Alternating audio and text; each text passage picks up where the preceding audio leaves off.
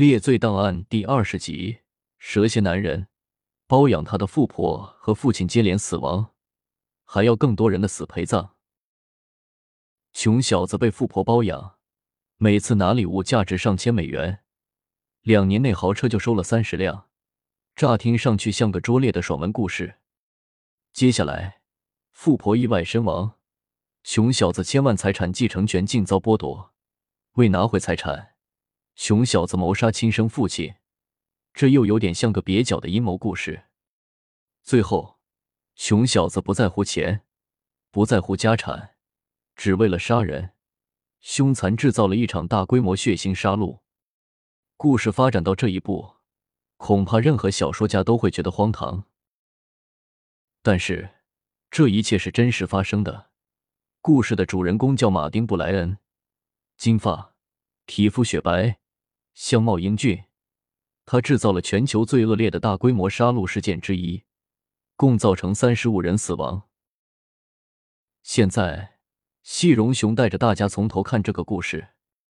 主角布莱恩是个幸运的穷小子，但是在他心中隐藏着一个秘密。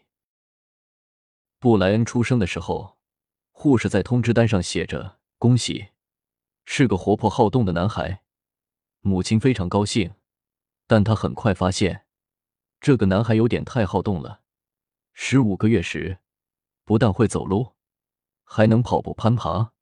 小布莱恩似乎总是在逃离妈妈，经常莫名其妙从家中消失。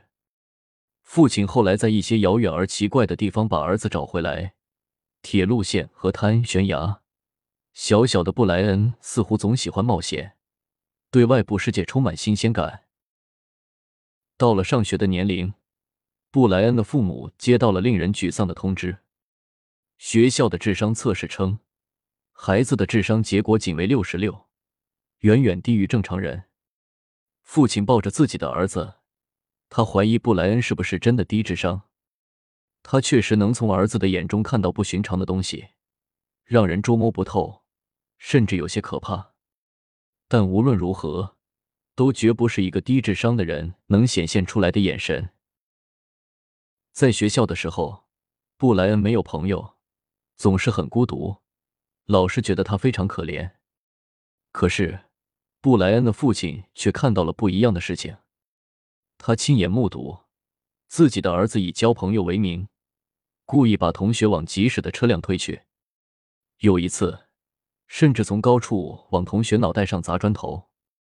父亲质问布莱恩为什么那么做，布莱恩委屈的哭着说：“他们总是不和我一起玩，我只是想开个玩笑。”随着年龄的增长，布莱恩的玩笑开始变得更加致命。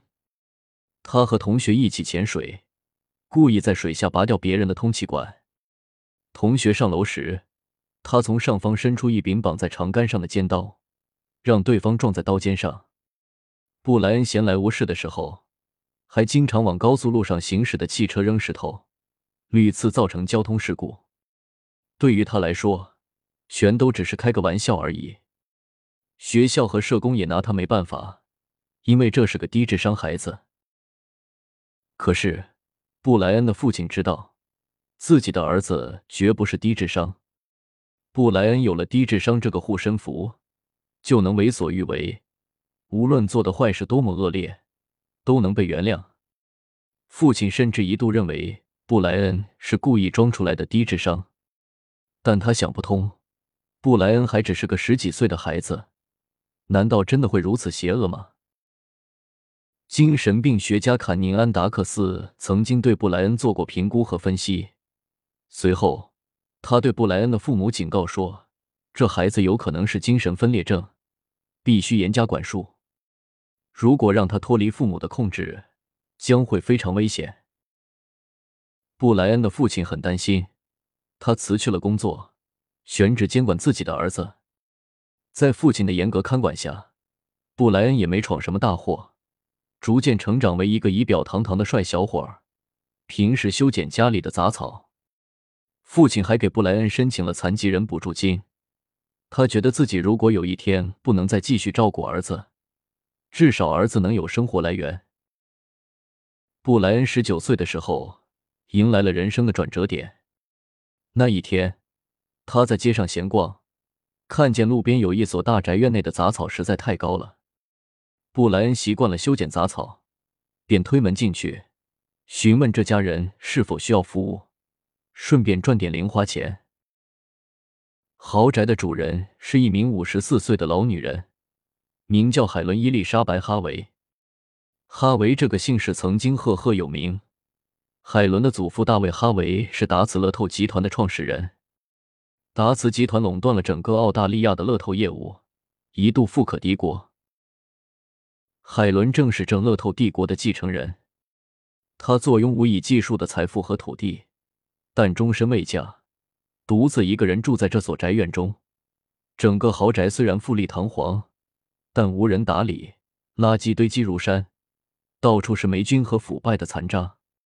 一切财富都在渐渐的腐朽败落，就如同海伦苍老的身躯一般，慢慢凋零。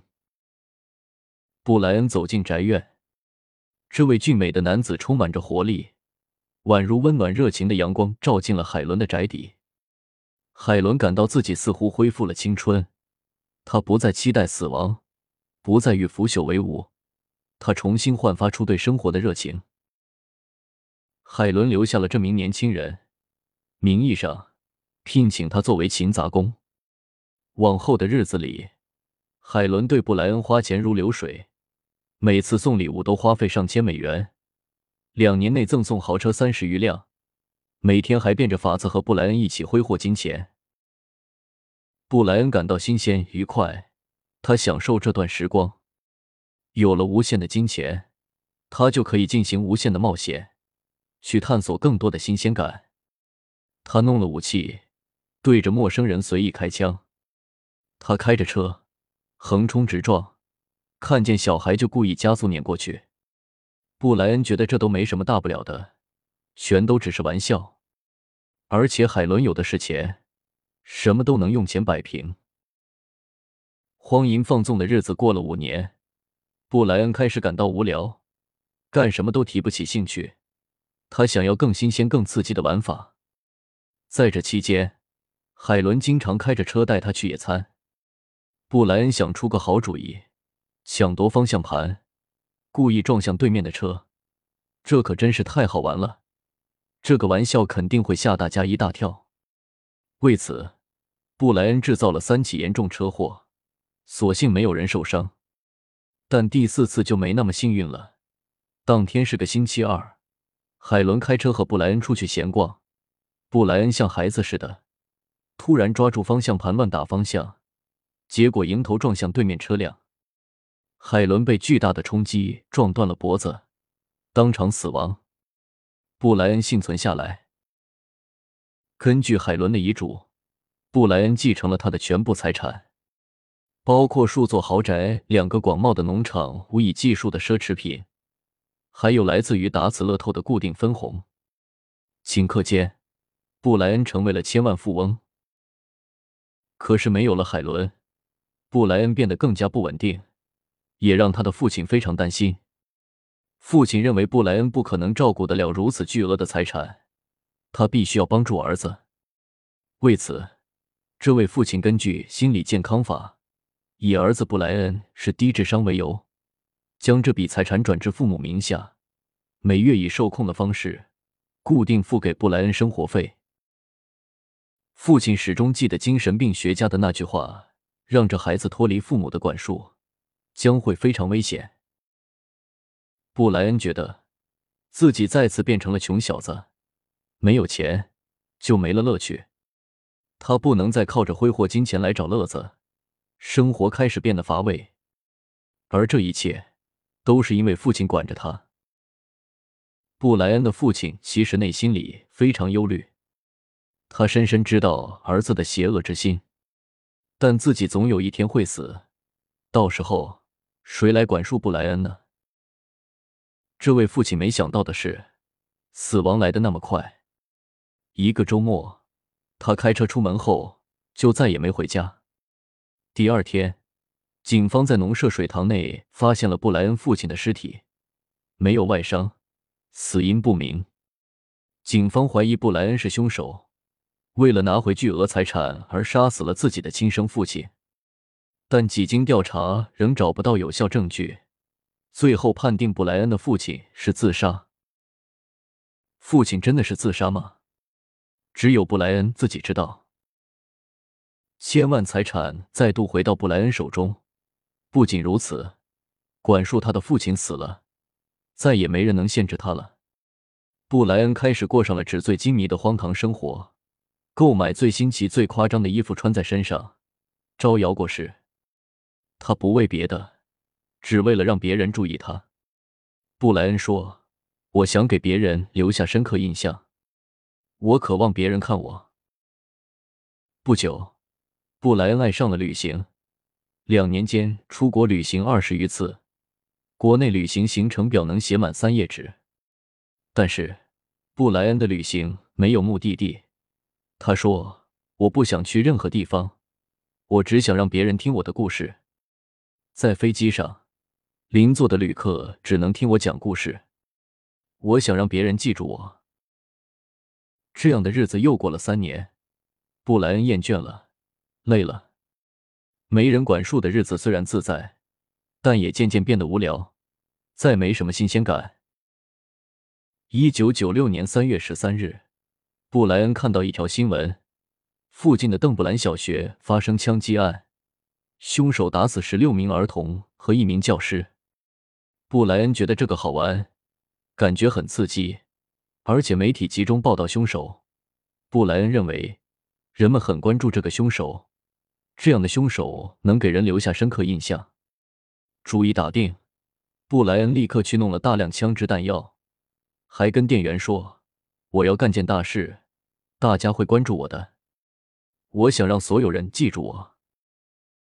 一九九六年四月二十八日，布莱恩展开了这场屠杀之旅，在澳大利亚旅游景点亚瑟港进行疯狂射击，屠戮民宅、咖啡馆、礼品店、停车场，劫持人质、杀死人质，纵火烧车、烧房，先后造成三十五人死亡。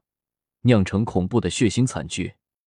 最后，布莱恩在四处放火时烧到了自己的衣服，随即跑向警方求救。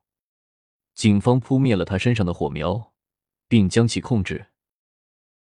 案发后，澳大利亚举国震动，人们陷入恐慌之中。不到两个月的时间，连发两起大规模杀戮。